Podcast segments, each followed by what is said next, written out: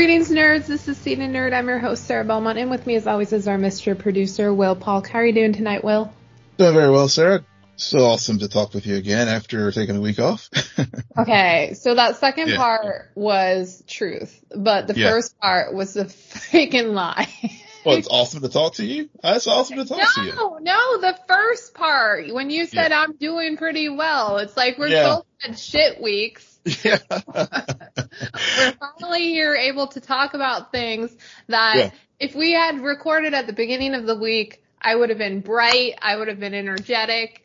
I would have been happy. And now yeah. I'm just like, I, I, what was, what did I want to say? What did I want to talk? so I, am the exact opposite. So at the beginning of the week, I was kind of like, eh, because, you know, it was in the midst of things. And even, even so, as the news of like the Emmys and, um, of course, seeing what was going to happen with the strike and everything else, it was actually a welcome distraction.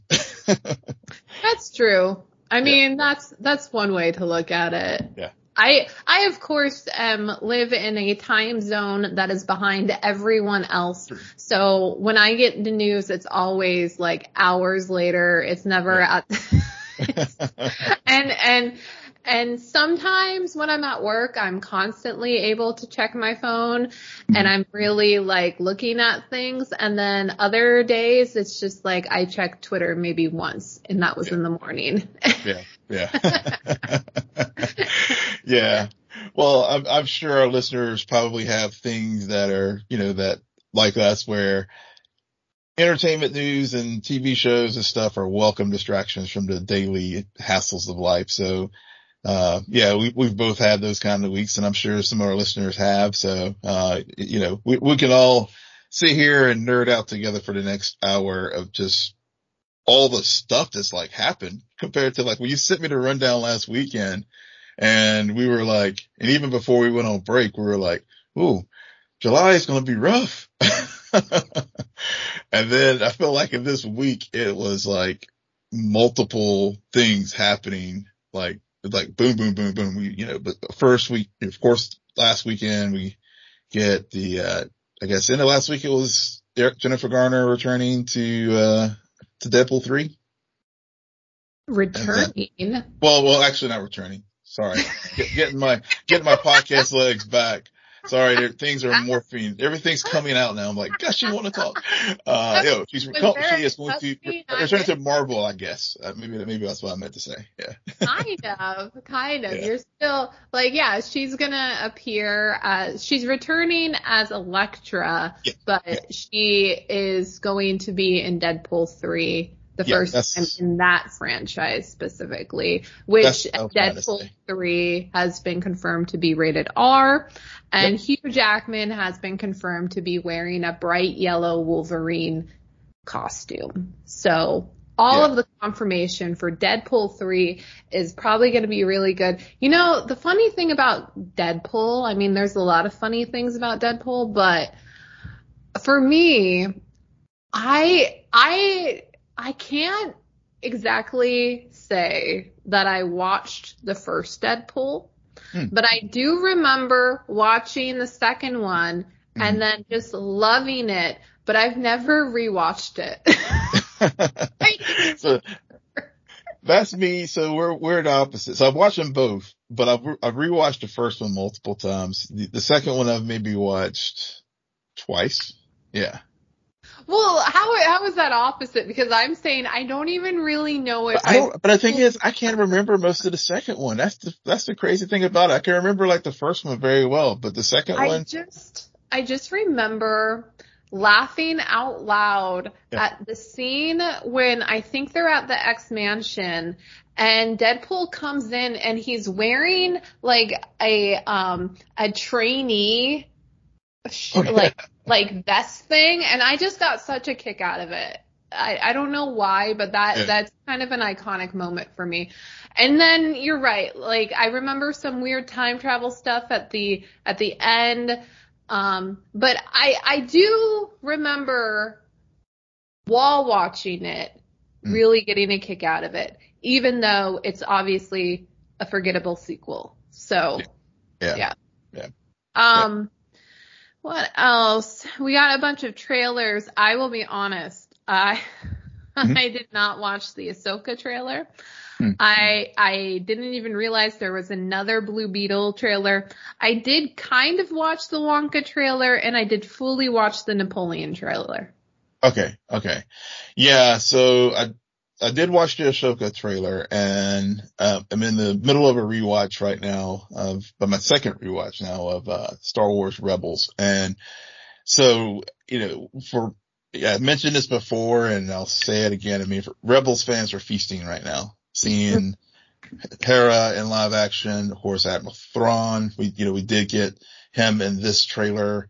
Uh, it looks like Sabine Wren, who, um, was also part of the, the, the Phoenix group in Rebels. Uh, looks like she's force sensitive and, uh, and it had a very iconic mural from, from the show that many Rebels fans will, will recognize. So I'm, to me, this is feels, it feels like the, the fifth season of Rebels for me in some, in some regards because, uh, we're seeing a lot of these characters that we, that we, uh, saw in animation now, uh, now in live action.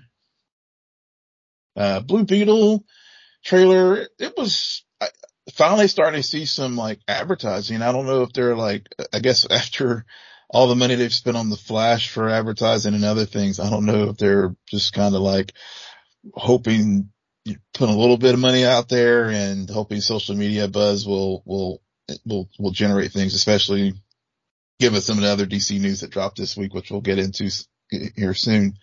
But, um, you know, for a while it was sort of like, it, was starting to feel like Blue Beetle was going to be like the forest, the, the tree that, you know, fell in the forest where, you know, doesn't make a sound. But it looks like hopefully they're starting to put a little bit behind it, especially now that James Gunn has said that, uh, Xolo is going to continue as, um, Jaime Reyes in, in, in the future DCU. Um, Wonka and Napoleon, yeah, those two. I mean, I'm looking forward to Napoleon just just from a historical standpoint. Uh, Wonka, um, yeah, I, am like you. Uh, I, I kind of remember it, but you know, but it was. He's it was, just playing. Well, it's not that I don't remember it. I just yeah. don't really. I'm trying to remember if I watched the full thing or if I skipped, like when I was like, okay, I get a, I get the gist. Mm-hmm. Um, I, Timothy Timothée Chalamet. At this point, I'm just watching Timothée Chalamet play like in different clothes. You know, yeah. yeah. like we he's gotten enough leading roles and enough attention where unfortunately it I kind of it's hard for me not to see him and mm. um to fully see like oh this is a young version of Wonka. Yeah. yeah. Um and and I don't really have an interest in it um, per se. Um, yeah. Because oh. because of all of the conspiracy theories about the first story. I will say, even going back to the original Gene Wilder version of Wonka, Willy Wonka and the Chocolate Factory, this was never one of those films that even when I was younger, I had much interest in. Mm. So even like the later, later iterations of it with Johnny Depp and and stuff. It's just never been Wonka, Willy Wonka's never been, uh, you know, other than like seeing little ads in the comic books we used to read as a kid. I mean, it's, and it's never really been a big thing for me. Hmm. Yeah. One other thing I did say about Blue Beetle though, and, and it's probably good you haven't watched the trailer because it seems like the whole movie was, was like on display there in a three minute trailer. yeah. It, uh, that's the that's the thing about trailers, and we've had this discussion, and part of the reason why I am also starting to once I feel like I understand, mm-hmm. turn it off. I don't mm-hmm. want to see five scenes that when I'm watching the movie are going to be probably in the third act. I don't yeah. want to. I, I want to, a trailer should tease. Like teasers are great mm-hmm. mm-hmm. because honestly, it's supposed to pique your interest and say, you're going to want to watch this. Yeah. It's not, it shouldn't tell you the whole story. And so the, the fact that now trailers sometimes are three minutes, I'm mm-hmm. like, the fuck? Yeah, yeah. of course they're gonna use scenes from every single part of the movie because they have to, they take like 15 seconds and you got three minutes to fill. Like why? And, and then you, and then you go and watch it and the numerous reviews I hear and say, yeah, well, this happened in the trailer. I mean, mm-hmm. there, Secret Invasion, which we'll talk about, but I want to talk about this because it, it goes right into this conversation about trailers, is at the end of the third episode, um, you're left as a viewer to believe that G'iah has been killed, right? Mm-hmm. mm-hmm. And in all of the reactions to that episode, they're like, yeah, but there are scenes of Emilia Clarke that they showed in the trailers. Yeah. we haven't seen. that we haven't seen, yep. oh my god. Like, yep. are, we're not stupid. Actually, yeah. if, if, if, um, if producers really think about it and marketers of film and TV show really think about it, your, your main audience member will have spent hours dissecting every single frame in a trailer for mm-hmm. for genre TV. Mm-hmm. So why the fuck? like if you know that's how an episode's gonna end, like it just it doesn't make sense from yeah. from like we're at the age we're in an age of the internet. I feel like marketers are still stuck in the early 2000s. Yeah, yeah. Agreed. Well, yeah. yeah.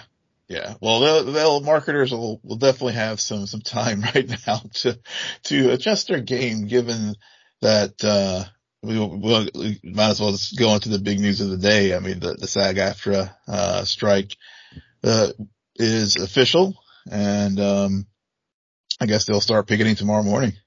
Mm. Yeah. Yeah. It, uh, I mean, things are getting serious and the more um, unions get involved, different unions, the more it's it's getting intense, and yeah. I'm fearful for the lack of content. yeah, yeah. Well, yeah, because I mean, yeah, I mean, this just with it was really because like right before the July 4th holiday, um, the the union as far as SAG and the uh, television and movie produ- movie produ- producers agreed to um, you know an extension to July 12th. And you know, of course, at the time, everybody saw what it was, what it was for. It was basically just give the studios an opportunity to market all their films and, you know, have the big show for Mission Impossible. And even today, they they were at least were able to do the the photo op you know part of the Oppenheimer premiere in London before uh, before the three o'clock uh, Eastern press conference that SAG-AFTRA had to uh, formally announce that the board had indeed voted to walk out and and and also and of course Christopher Nolan goes on the stage and says, "Well, sorry y'all, um, my these all the SAG actors cannot participate now per the rules. So you know, so that was a sort of sort of cynical ploy, and and you're right. I mean, it is it it is it has gotten ugly because you know earlier in the week uh, there was an article in Deadline about um, how with the writers' strike. Um, there was, you know, in, in some of the discussions with the executives and, and producers, where they're just like, we're just going to bleed them. We're just going to like ride it out and, and bleed these people dry. I mean, and, right. and, and, and then of course you had the very tone deaf comment by Bob Iger this morning on NBC where he was like, um, call it disturbing that, and, and, and, and, and, I will say in the full context of what he was saying, just for, you know, not, you know, cause it's easy to pick, you know, it's easy for, to pick on the big corporation in the full context of what he was saying with the industry coming off COVID and everything else, and having another work stoppage like this is not, it, it is bad timing. It is. I mean, we, you know, let's just, let's just be real. But what he, but, but saying it's disturbing because people are just advocating for better wages and protections against AI and everything, you know, those kind of things. It, it, you know, all the things that we've, it always seemed that Bob Iger was of the, of the people that were like CEOs of these companies always seemed to be very, I guess sensitive to like, you know, to, to the worker and being, you know, right. not like David Zaslav, for example. I, I'm, I'm confused. What did Yeah. he say? Did he just say that it was disturbing? Yeah. Yeah. He, uh, What, it, like, in what context? Like, and the, it, to basically for that, for the, the Writers Guild and the Screen Actors Guild to go out on strike right now is very disturbing given all the other things that the industry is trying to recover from. oh, okay. So from his perspective, he's Yeah. upset because they chose this time knowing how vulnerable Yeah. they, the, um, the corporations are and likely to give in because we can't have an, okay, so Yeah. like but like it's it's children it's children okay it's Yeah. it's childish i didn't know for, for Yeah. some reason when i heard the word disturbing i thought that's how you were describing it and so i'm like wait what did he say oh he just said it was disturbing okay yeah, he said it was disturbing. yeah Yeah. yeah i i get i understand uh, now i just needed to Yeah. clarify Yeah. that Yeah. Thanks. If I wasn't Remember our for, conversation earlier during pre-show? I get my news like four hours after. Yeah, you. yeah. Well, no, most of the time I yeah, and- Yeah, yeah. No, I was I was trying to get further context because, of course, on social media, everybody just focused on the fact that he said it. It was disturbing without adding the additional context to the fuller thing that he was Well, saying.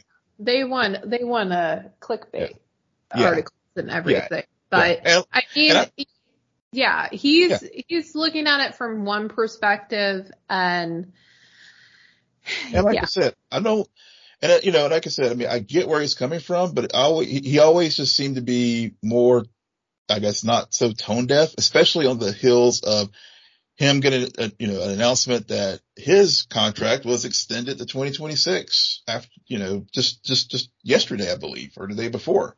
So, you know, I think he was, I guess the, he was going out there to try to do damage control, but, you know, he ended up doing more damage, uh, by, you know, saying that it's disturbing that workers are wanting, you know, wanting to get fair compensation and stuff. And, you know, and, and so in the whole context of between what you heard earlier, but the, what, what some executives are saying about the writers, you know, he getting another, you know, he's getting a $27 million, you know, I'm not going to begrudge the man making his money, but, you know, look, but the, but at the same time, you know, he can't make those big dollars if the talent is not there to make the, make the shows. so, right, right, right. What you're saying is it's just as disturbing that they have let let the strike get to this point. Like Yeah. it's e- either way. You can, from Iger's point of view, it's disturbing that they chose this time knowing that we don't have a lot to bargaining. Like we don't have time to bargaining. Time isn't on our side.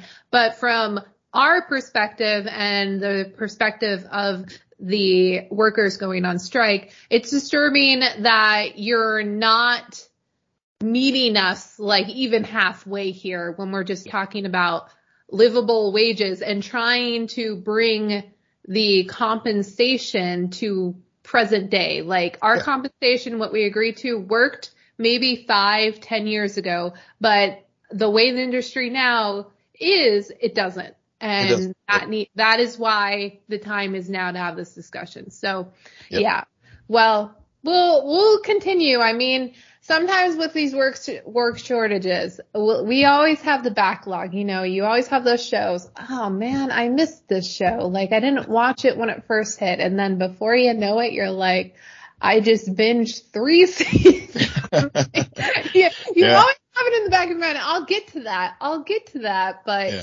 yeah. so, so I'm sure we'll figure it out. Um, yeah, but it's.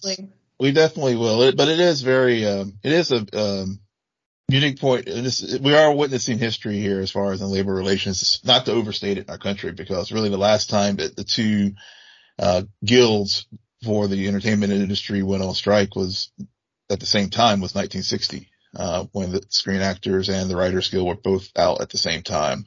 And, and, and it's been 43 years since the last time the, the, the actors went out on strike. So, it's um yeah, but you're right. Well, this is definitely an opportunity to to catch up on things and um and and hopefully they can um you know the kids can figure out how to play nice in the sandbox because, you know, at the end of the day, it is because not only is it hurting the actors and the, and the writers, but also the, all the industries around it as far as craft guilds, the crew people. I mean, nobody can work now.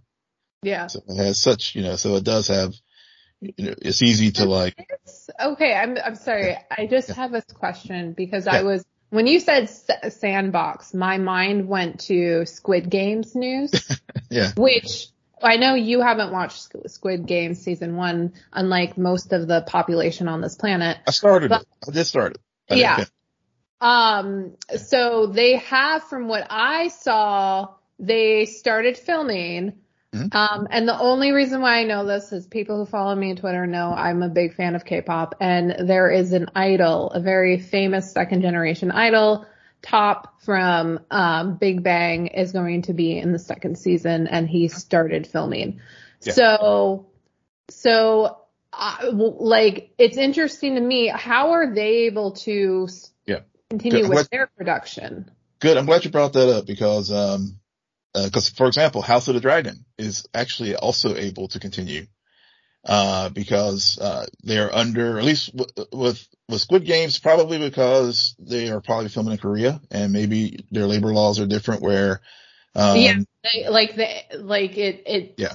What so, we the unions here, they mm-hmm. might be in a different one. Exactly. For okay, that yeah. that makes sense. It's just yep. it, it's um, but how is how is House of the Dragon able to do it? So that season two is filming in the UK and, um, so most of the actors are, you know, of the show are British and they have their own union, uh, the equity union over there. They, that, the, the actors union in, in the UK is, stands strong and supports this, the SAG-AFTRA. But the thing is the laws in the UK are, are very, um, business friendly and uh, have anti-strike provisions. So even if even if they, even if SAG AFTRA walk actors, equity actors wanted to walk, they can't because the, the laws there just won't allow them to do it because they won't recognize strikes. One of the things of their laws is, uh, they will not recognize strikes in other countries. Okay. Okay. Yeah.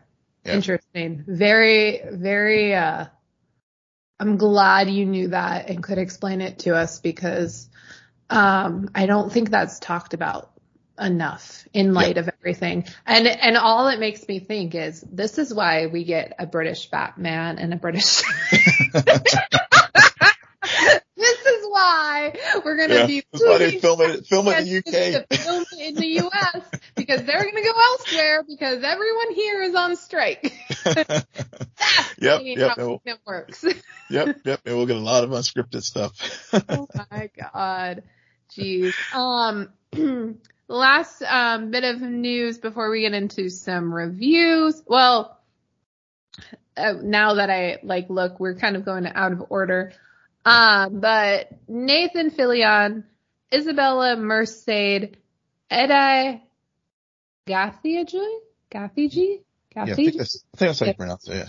Gavich joins Superman Legacy as Green Lantern, Guy Gardner. Um, Hawkgirl and Mr. Terrific, and Anthony Carrigan is set to play Metamorpho. Um, I love that casting of Metamorpho. I don't know who Metamorpho is. I just saw the character design from the comics, and yep. Anthony Carrigan is great. I've only yep. seen the first two seasons of um, what is the show? Barry. Barry, Barry yeah, was, yeah, Barry. He was also in Gotham as um, um, one of the characters, oh gosh, um, he was also, the character was also in Batgirl. I can't remember who it is now. Oh, no, Victor Zsasz. Victor Zsasz. Vic, yeah. Victor Zsasz. And yeah. then, and he was also, uh, the uh, Mist in, in the, in the Flash. First, I think first or second season of the Flash. So yeah. very familiar face. When people, well, I saw his face uh, whenever they made that casting announcement, I was like, oh yeah, I remember him from the Flash. yeah. Yeah. I I I like that um they're using all of their toys. Mm-hmm. But hmm, it'll be interesting just because um we we associate uh, I'm blanking on his name. Who's the director? James Gunn. See, James, we associate James Gunn so much with ensemble casts hmm that now I'm I'm like, well, is he just like That's a fair point. Yeah, it's just I mean we've we've got Guardians, we got Suicide Squad, even Peacemaker turned Yeah. into a lovely ensemble. Mhm. Um and now where it's like, oh, like this will this will be Superman Legacy, but we're gonna have Hawkgirl in it, and we're gonna have um we're f- gonna get Green Lantern, and we're gonna get this guy, and it's like, whoa, whoa, okay, so another ensemble cast, which I'm sure will be great. I'm Yeah. not saying that it means it's gonna be bad. No, I mean look at the track record, mm-hmm. but in terms of wanting something different from him, from James Gunn, I don't know if we're gonna get too different based on this. Yeah, yeah, yeah. I'm, I'm, I'm. Yeah, I know a lot of folks are like, "Oh, it's overstuffed. Oh, we're having so many people." Your take is a little more nuanced, you know, in that, um, yeah, we are used to seeing James doing, uh, doing ensemble work. Um, but yeah, I know, uh, you know, and James Gunn being James Gunn and very active on social media, he was like, look, you know, Superman is the lead and the story will support having these other additional characters in it. And because, you know, we do know that this, it's not an origin story. Thank you. Thank goodness. I guess it is an origin story of, I guess, Lois and, and Clark, um, you know, at the Daily Planet.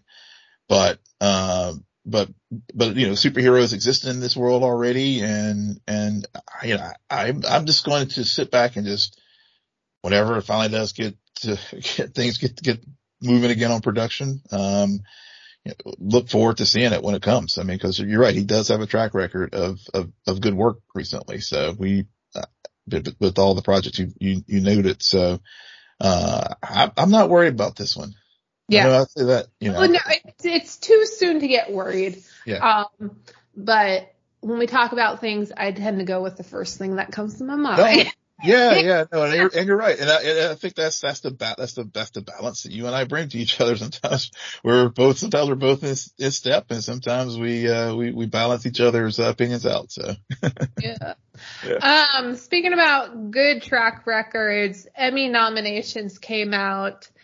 Um, Will, I feel like you know way more about nominations and what are the big takeaways from them because I I just remember seeing a few things and I don't I don't know. Uh, It's Yeah. been a rough few days. yeah, it's okay, it's okay. Same here. Um, well, really, honestly, you you don't even really would have to like for both the drama and comedy categories.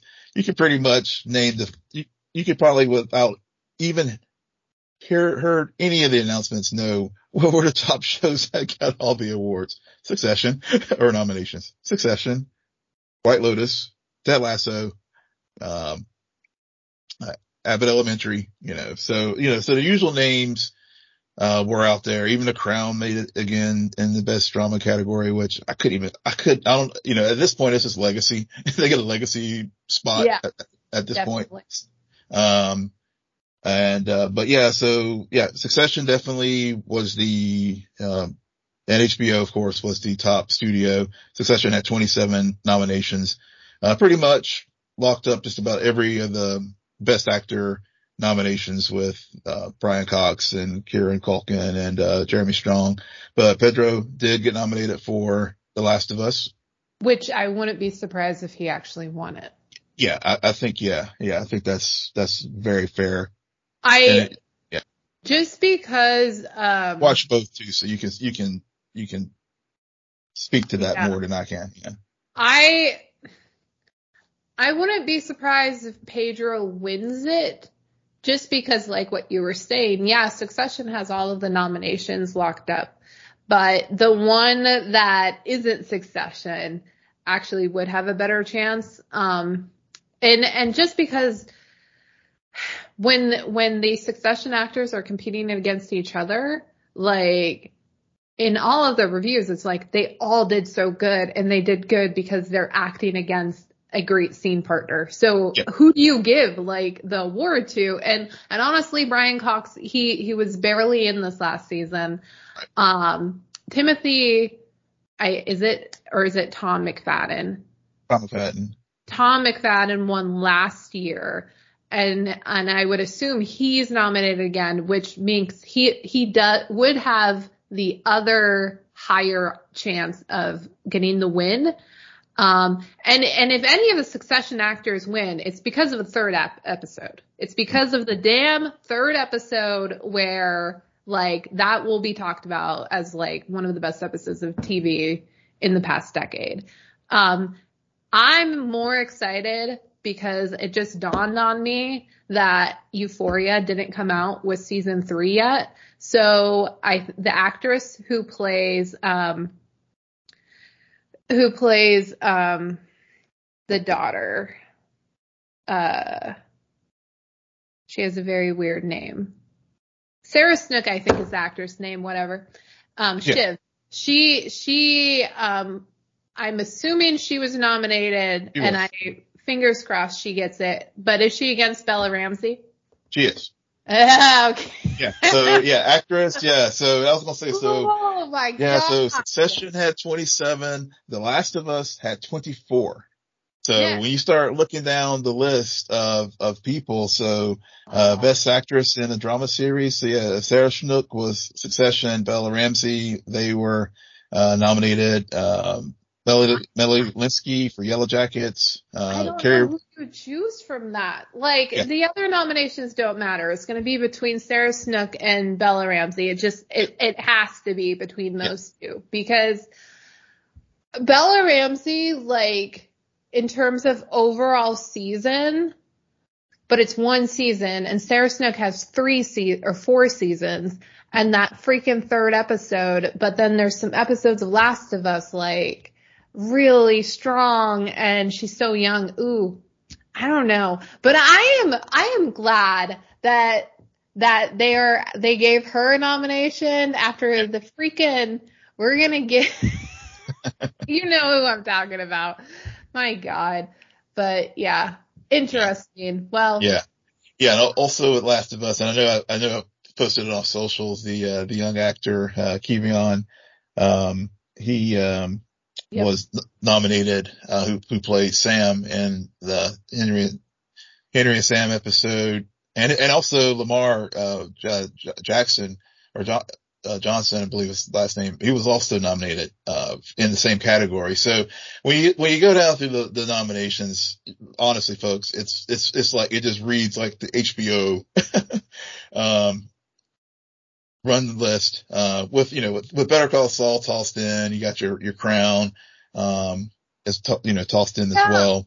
But Yeah. though a lot of those feel like they came out five years ago because a lot of them came out at the end of last year when when when we're thinking about TV right now, the Last of Us and um, Succession series final season like stand out as in terms of just like wow, I already know they're going to be my best of like in the top spot spots um Yeah. when we talk at the end of this year just because I th- there are episodes that stand out. I remember having a reaction like a like a physical reaction to them um and just and just being very sucked into the the worlds that they created which I mean to move on to the next topic I we we obviously have didn't record last week so we we took a we took a break.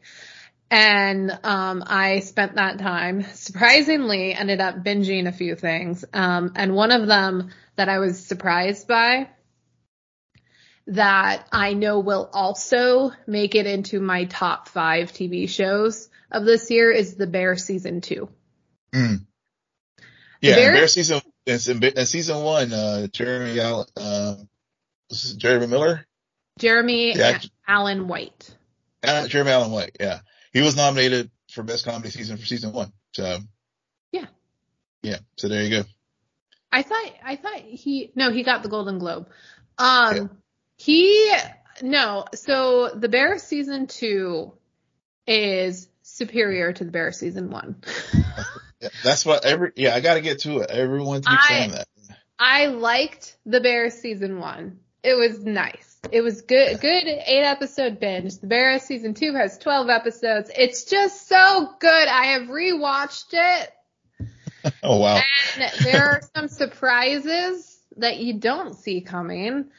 Um, and it's just, I don't know, there's something about, I, I, I really like how in season one, it actually made me go back and even rewatch majority of season one. Okay. Um, I, I was like that enthralled in what happened season two. Um, I feel like all of the slight changes in the way the episodes were crafted made a lot of sense. You, it wasn't so heavily focused on the restaurant so much as the workers within the restaurant and you got a lot more time with all of the characters than you did in the first season when it was really like you got a lot of time with them together, not so much one-on-one time.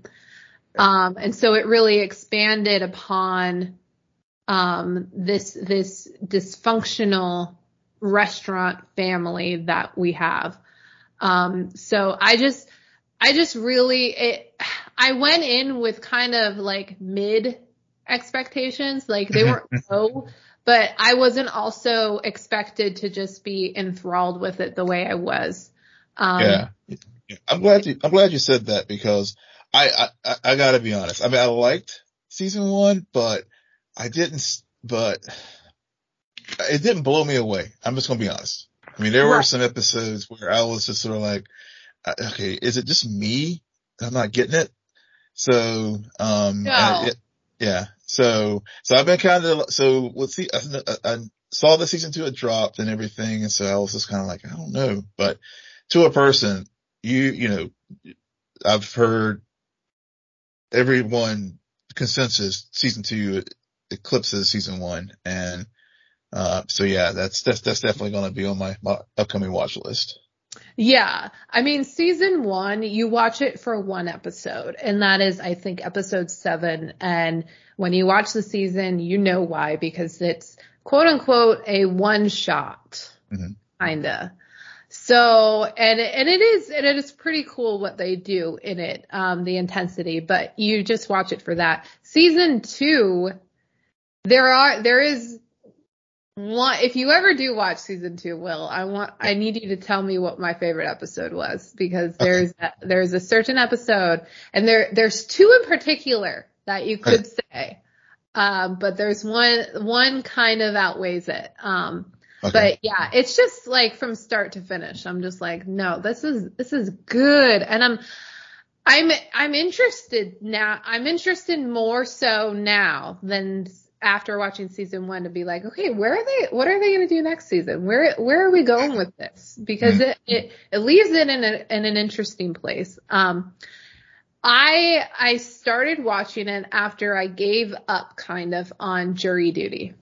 okay. Have you heard about jury duty? I have. I've actually. I tried. It's on. It's on Freevee, right? Like, Yeah, I- yeah. yeah, yeah. Because I tried to watch it because it, it came out earlier this year, and I heard about it. Seemed kind of interesting. Uh, I think I started an episode, but didn't make it through. So I, I it was one of those things I was going to go back to. Yeah. Yeah. I, I kind of did that. I started an episode. I was like, okay. And then I, I thought to myself, nah, let me try the bear season two. I just went, but then I circled back around on jury duty. Um, and I think I watched, I think there's about eight episodes and I think I watched five and then I skipped to the end.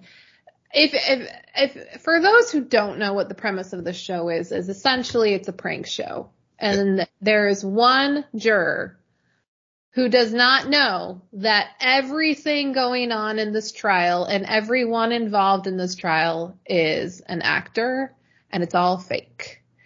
And, and they are, they're watching it. Why I say you only watched last episode is because the last episode, they explain how they did everything. Mm. And what, and it was fascinating to me what they, what I wasn't thinking about while watching the first five episodes of like the maneuvering of the actors, the maneuvering of like where do you put the cameras? How do you, how do you have a script but not have a script because mm. and then the pressure that are on the actors because they have to be good enough to not let anything slip and make this guy realize, oh, something's up. Like something's okay. not right here. Yeah. Um, and so it was very interesting to hear them spend about 40 to 50 minutes explaining everything and going through certain scenes and, and how they couldn't believe some of the responses this guy would give that would allow the story to progress exactly the way they wanted it to. So huh. if you are interested, I don't think like the full season is worth it. Um, but it is very interesting to wa- watch them explain how they were able to do this the way they did it. Cool, cool. Yeah. I know, um, it, it got, it was one of those shows that just kind of popped because, um, it was just kind of out there. I think I, I heard about it, you know, maybe through like, you know, one of, one of the many podcasts, that you, entertainment podcasts that you and I let both listen to. And, um, and that's where I tried it. But then I noticed it started getting Emmy buzz, and actually James Marsden did get um, did get nominated this this week uh, for for that show. Mm. So so yeah, so it's one of those ones I think that came on late, but uh, as far yeah. as just the buzz for it. Yeah. Uh, the yeah. the other show that I binged and I finished um, at the beginning of this week was Celebrity on Netflix. It's a K drama. Mm. I randomly, like, I don't know why. I, I just, it was recommended for me. Um, and I just, and I gave it a shot and oh. then I binged like the first eight episodes and finished it like the last two on Monday. Okay. Um, because it's just, it was an interesting, it's, it's like the mean girl version of the glory uh. where again we're uh, no no it's because it's social media bullying uh. that okay. they tackle with this um, girl because she becomes a what they call an e-celebrity but what we refer to more as an influencer. Got it. Um and and the rise of of her fame and then the downfall and what and then her revenge for that. Um, so, so it was, it was interesting. I just, I feel like with K dramas, they don't need to be 12 episodes because what happens is these are hour long episodes and then some of the plot lines get really far fetched. Mm. so and, fill, filler is universal. it, it's a, it's, I don't even know if it's a filler because it's a filler within a episode where you have all of this good stuff and then mm. these very weird weird plot lines where you're like, it really went there? Why? that doesn't really make logical sense. Um, but yeah, so I, I don't know. It just, it just dawned on me after watching this one that I think, I think it's, um, I enjoy the fact that they're long episodes and, um, long seasons because yeah. it's a longer binge, but yeah it's not helpful in terms of like a very strong story to to have extended scenes and extended monologues that aren't necessary in the long run. Got it. Got it. Hmm. Yeah. Yeah. And you watched some things while we were on the break too that you wanted to talk about. Yeah, yeah. I'll, I'll, there was one, I'll, one was Indiana Jones uh, just real quick, it, it was, a, it was good. It was okay. I went into low expectations, but I was actually pleasantly surprised. Um, and I guess it's still in the theater because, you know, obviously, um, the big blockbusters this summer have sort of been big fizzles. But, uh, but if you're an Indiana Jones fan and, you know, and, and Crystal Skull left you wanting, then I would recommend going to see Dial of Destiny. Uh, it definitely closes out that character's journey, uh, in a very satisfactory way, in my opinion. Um, So, so that's, that was that. But the one thing, speaking of Netflix and stuff and, you know, Netflix has a lot of great documentaries and all. And, uh, when I was at the beach, just clicked on Netflix, uh, there at the Airbnb and person, their recommendations came up with this. Actually, it just dropped. It was unknown, the Lost Pyramid. And it was a, it's a documentary about, um, the, uh, former, uh, head of the, uh, Egyptian antiquities, uh, Dr. Zahi Hawass. He, he, he, in the one of the valleys uh, in ancient in, in modern day Egypt, but it's basically it's one of the big valley of the, of the gods. Uh, there's all these uh, where all the pyramids are and stuff. There's a lost pyramid, and he theorized uh, where there would be um, this this one particular tomb and, and pyramid. So it, this documentary explores how he came about his his thought as far as where it was going to be, the current head of the um, uh, antiquities and everything in, in Egypt uh, is also doing a survey in that area as well. And it was just all these awesome discoveries and things. I don't, I don't want to get too detailed into it, but, uh, if you are, if you're big into like Egypt, Egyptology or ancient Egypt or, you know, any of those kind of things, uh, definitely recommend it. I think it just dropped on Netflix. I want to say right at the end of June. Uh, so it was, so it's probably still trending in the top 10, um, shows uh, on the, uh, on the platform because it was, it was really, really good. Really well done. Like, like all the Netflix document, most of the Netflix documentaries are, are, are, uh, and then I also came across one, uh, called The Pharmacist, uh, where, uh, this one was a couple, this, this one was from, from a few years ago. I want to say it was dropped either in 2020 or 2021 but it detailed the story of a pharmacist in New Orleans who lost his son uh, due to a drug deal gone bad. And the New Orleans Police Department did a shitty job of investigating it. And this father, like, basically, um, takes, you know, becomes a detective and starts, you know, really chronicles, uh, the, his, the family's journey to finding, you know, justice and finding the, the who, who is the, um, killer of their, of their son and has some, some, I, I don't want to say too much more, but, um, cause I don't want to give away any, any details, but, uh, it's called The Pharmacist and it also really, so it's a multi-part show. Uh, the second and third episodes really start, uh, exploring the Oxycontin, Oxycontin, um, epidemic and, and, and again, the, the, same pharmacist, you know, how he was working with the, how he was, because investigations were going on, but he didn't feel they were going on fast enough. He was exploring that and, and, uh, and these pill mills that were in, in New Orleans and, and all. So if you're looking for good documentaries, those, those were the things that I, uh, watched over, over the break in, in addition to, uh, well, uh, in addition to Star Trek. Strange New Worlds, but that's about it. I thought you were going to say Secret Invasion. well, no, I didn't even get to Secret Invasion until yesterday, but that's, that's, that's a story for You watched, uh, both episodes, like back to back? Back to back, yeah. Nice, nice. Yeah. Um, um, so watching it in that way. Yeah. W- do you think, here, I'll ask you this. Do you think it would have been different had you watched the third episode last week and then the fourth episode this week? No, no. That was just, as no, I, you know, I, it, this, it, to go back to Bob Iger or for a moment, another thing that was, that he mentioned today that was in the news was that there's too much Marvel and Star Wars comment, content right now. And, um, and they're going to really, you know, he's sort of doubling down on saying they're going to slow things up a little bit. But my fault is more, is more this, that Secret Invasion would have been better as a movie.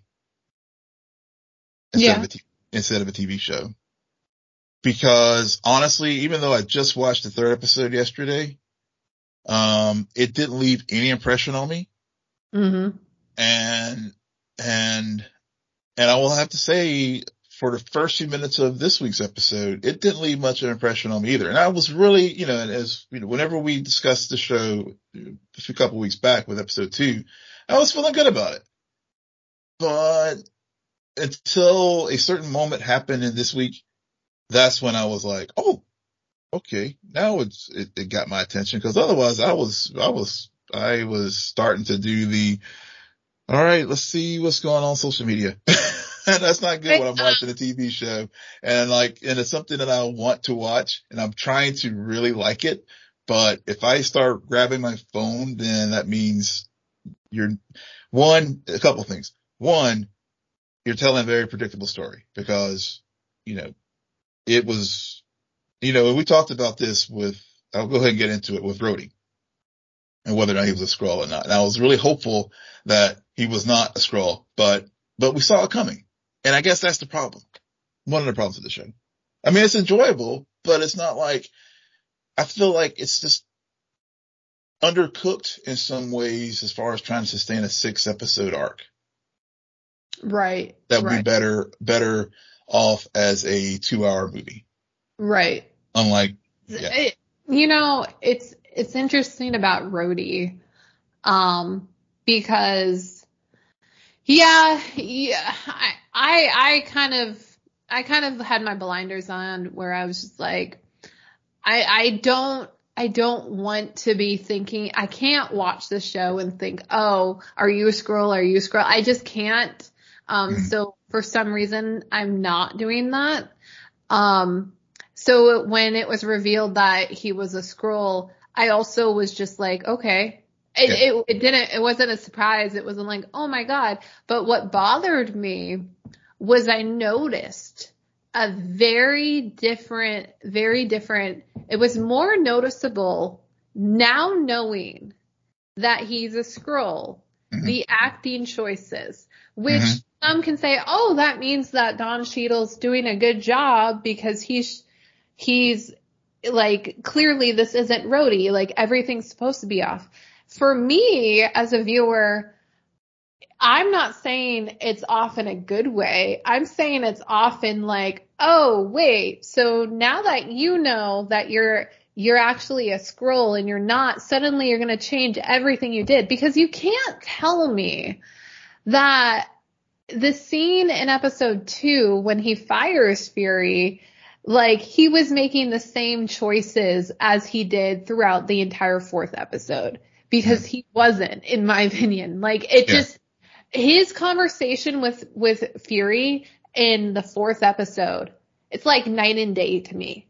Yeah. It's a very different Rhodey, which may mean like he's, you could claim, oh, he's dropped his guard even further because he knows that Fury knows. And, but I'm like, Yeah. I, I don't know. I don't Yeah. understand that. Well, see Um, that, that was the thing for me in that scene because you just nailed it. He, he know, both of them know that they know, you know, that he's a Skrull. So yeah. th- all the tension's gone. Yeah. And and it's sad because they're not focusing on actually some of the more interesting parts of this whole I'm wearing this person's skin. I mean, they it, I feel like with every episode you get a little bit Mhm. but not a whole lot. Where in this episode Fury asks his wife like, "How did you choose her?" Mhm. why did you choose this Yeah. this woman to to take on and then we're get we get told a story i need to understand um is it Raava is that who the Skrull name of Oh. uh Rhodey? Uh, I believe so. Yeah. Okay, okay. I want to understand that. Like, like of course I want to see Rhodey, but I it's not it's not that I want to know when Rhodey became a Skrull. Don't get me wrong. I don't care. I want to understand why a female Skrull chose a black man Mhm. to personify. Yeah. That's that's a very interesting thing. And you Yeah. could say, well, she didn't view him as a black man. She viewed him as Rhodey, best friend of Iron Man. yeah. Yeah. That's War basically Machine. it. Yeah. Yeah. but but there there are some more nuances here because it's not just that she chose um someone who is black, but she chose a man. Like, yeah. okay, that's interesting. Right. Uh, and and just like how and also Skrulls have different like it's just it's very it's very interesting to me. I w- yeah. I almost wish yeah. This this was told more from a Skrull perspective. Yes, yes, yes. I'm but I'm glad you but but something you said there about mm-hmm. why does she pick? Not only does she one she picked Rhodey, which you know clearly because of his proximity to Tony Stark and everything. Yeah. You know that there's that, but but thinking back to that second episode and whenever we talked about the, that the scene in the restaurant where faux fake Rhodey fired Fury. Yeah. And, you know, one of the things I was like, really liked about that, that, that scene was because, you know, it, it yeah. did the, the, racial, the black male, two black men having that conversation. Mm-hmm. And, and, and I, and, and, and there's, you know, what you just said there is like a, not only the obvious point about who Rhodey is as far as his connections, but the fact that she picked a black man with yeah. all the baggage, with all the things that come with it. Even though, you know, even though he, and, and, and, and, and that was one of the good things they explored with Nick in that, you know, throughout, even like going back to Civil War where, you know, Fury talks about his, you know, his, it was his father who worked, the, who worked the elevator and stuff. I mean, you know, the fact that he's a black man was always present there, that the discrimination and things that's happened in this country are always there. So why does she pick, you know, that's the, that, that would be the interesting thing to uh, explore. Like, why did she pick that? And then especially given, given the, the conviction of the, of their, their discussion and, and back and forth in that scene because it did resonate very well with me. And that's why I was like, Oh, I'm feeling good about this series because they touched on a lot of things there. Right. And, and I wish they, yeah. And it extends beyond just her because there yeah. are a lot of Skrulls who are choosing minorities mm-hmm. to personify. Yeah. I mean, you remove Talos and G'iah and a lot of the lot of ones we've seen. I mean, even yeah. Gravik is a minority. Gravik, yeah, Gravik, uh, the little, the, the, one of the three guys that went on to the UN mission this week. I mean, he, you know, the, I think he was, I guess, Jamaican or something. So, yeah. and, and, and you're right. And when we saw the other, you know, Priscilla. Right. You know, so, I mean, so I think, uh, so I, they're trying to like, know, the, the secret, the, the Skrulls are like sort of a stand-in anyway for people who, who are displaced and, and homeless and, and, and, those kind of things.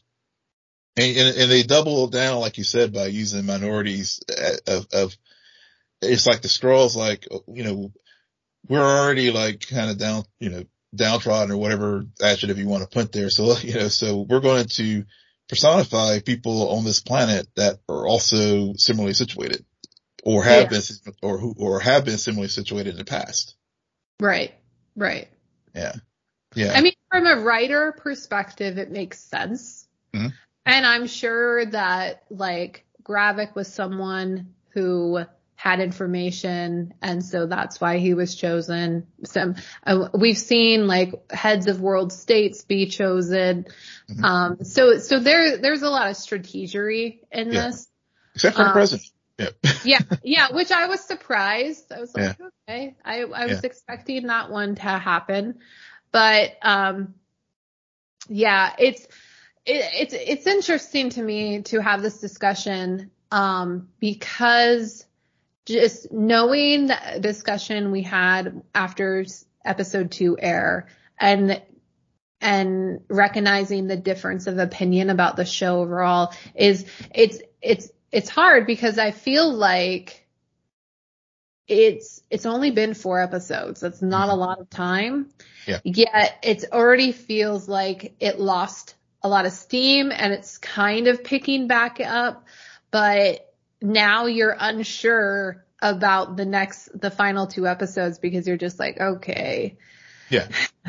It just, I, they had a, they had a, they, they set out a very good mystery, Mm-hmm. But then with a few choices, especially the choice to kill G'iah in the third episode, yeah. only for her to be a super Skrull. And now we have Talos getting killed at the end of this episode, which I do think he's dead. Yeah. But I also, I wouldn't be surprised if they pulled some shit and he turned out to be alive. Um, yeah. because he kind of, it's, it's sad because I really do think he's dead. I but think he is. Man, the way he went out, not satisfying at all. No, no. just, just not.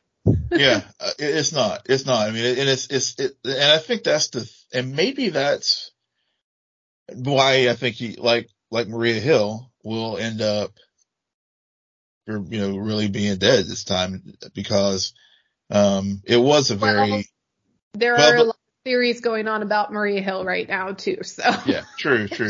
well, yeah, it is. Yeah, it is comic book show, so no one's truly dead. But but it's not just that it, it's a comic book show because we've watched a lot of comic book content, and there yeah. are sometimes when they nail stakes. Yeah, yeah. This is a time. And I'm gonna blame it. I'm sorry, Will. I know how much you love this genre. I'm gonna blame it on the spy genre. it's just it is not, it is very hard to establish high stakes in this genre just because it is spy and espionage. And the yeah, whole point yeah. is who do I trust? But but you're like, okay, I can only do that for so long. So, which goes back to your point you made earlier. This should have been a movie because yep, you yep. can only question that for so many hours. Yeah, yeah, uh, yeah. I mean, it's it's a hard genre to do TV wise. It is. It is. I mean, it's not when you think about like spy shows that have, as far as TV shows that have that have longevity uh, it's, it's, it's very hard to do. It, it is. It is. The Americans, yeah. I mean, what yeah. But, what is that other one? Um, Man. I, I, yeah, I mean, the Americans is one that comes to top of mind, but, um, but yeah, but usually, yeah, but usually the, um, genre does better, you know, it's better, it's better, as far as live action, it's better situated, suited for a movie. I mean, I, I just watched The Bourne Identity just again recently and, you know, that talk about spy espionage thriller, uh, that, that works and, and, and, you know, it, it has stakes. You know, that's, that's one that does. And I think that was part of the thing too that really turned me off on that third episode, watching them back to back and then seeing it and then seeing G'iah return, you know, right there, you know, at the of the fourth episode then I was like, that left, you know, that's where I think if you, you, you asked earlier if that, if that messed with my viewing, it probably did when I think about it, because now I'm like, okay. They just, they just killed the stakes for me. So even with, even when Talos first died, you know, died at the end of the fourth episode, I'm kind of like, is he really dead? I don't know. They'll probably, they'll probably find a way they're like, you know, bring him back unless they're going to use this as motivation to, you know, for, I mean, I think Nick, with all the things that were going on with him and Priscilla and, and, and, and him learning that, uh, she from day one was recruited to be a, you know, to basically keep an eye on him, uh, going back to the battle in New York in 2012. Um, yeah, so that uh, you know, he's starting to get, you know, he's starting to get back in the game, so to speak, but maybe, maybe losing Talos is, is, is the thing that will really get him fully back engaged. Well, well yeah. I yeah. mean, it's that good situation because he's, he's the best friend. Yeah. Who, and they, they've had their conflict it's just a weird, it's just not a smart choice to fake death, fake kill someone in one episode and in the very next episode actually kill someone. Yeah. Like, and it, and if you're going to bring him back, that's even worse. Mm-hmm. Yeah.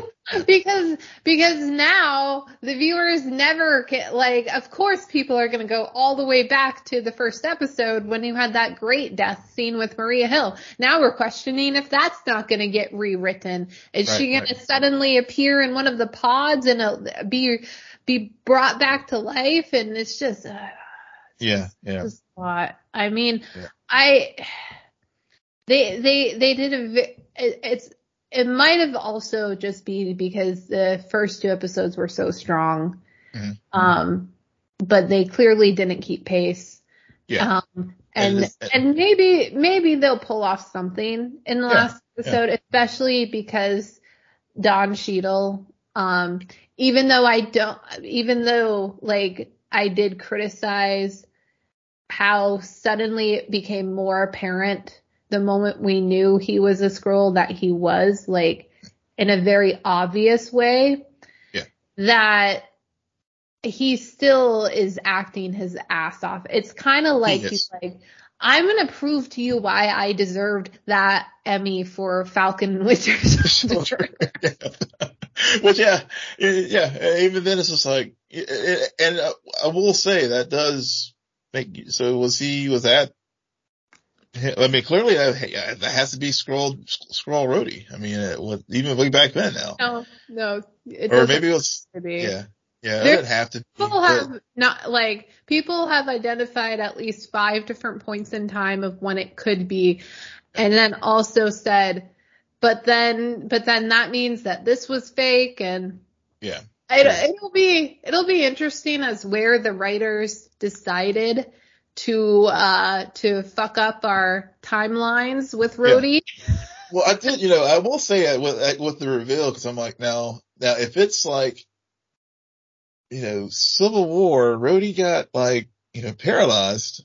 So yeah, so I'm, you know, I'm already, already, my theory spiraling, like after the reveal there, it's like, well, let's scroll. So it had to be, I guess it had to be post blip. or during the blip. Maybe it was during the blip. But yeah, like you said, there's multiple points where it could have happened. But, uh, and then also like, uh, you know, whenever things finally do get straightened out with all the uh, labor issues, uh, there's still the Armor Wars movie that, that, um, Rhodey will be the lead in. So, so, you know, so looking, looking ahead, you know, how does all of it, whatever happens in the series, you know, where, where does that lead to as far as Armor Wars when it eventually have, comes out? It means we get the real Rhodey back by the end of the season. So thank you, Will, for spoiling it. All right. Before we theory spiral into any more logical spoilers about this Yeah. season and future MCU shows, we are going to leave. Um, Will, why don't you tell our listeners where they can find you? Yes, you can find me on Twitter at Will and Polk, W-I-L-L-M-P-O-L-K. And you can find me at SJ Belmont, S-J-B-E-L-M-O-N-T. Please follow our crew on Twitter at Scene and Nerd. Friend us on Facebook and follow us on Instagram and threads. Our username is scene underscore n underscore nerd. Will had to put a note to make me say it like that. You're welcome. um, and visit our website, www.sceneandnerdpodcast.com. But most importantly, rate, follow, and comment on Apple Podcasts, Spotify, YouTube, or wherever you get your podcasts. Good night, Geek Out. You're welcome.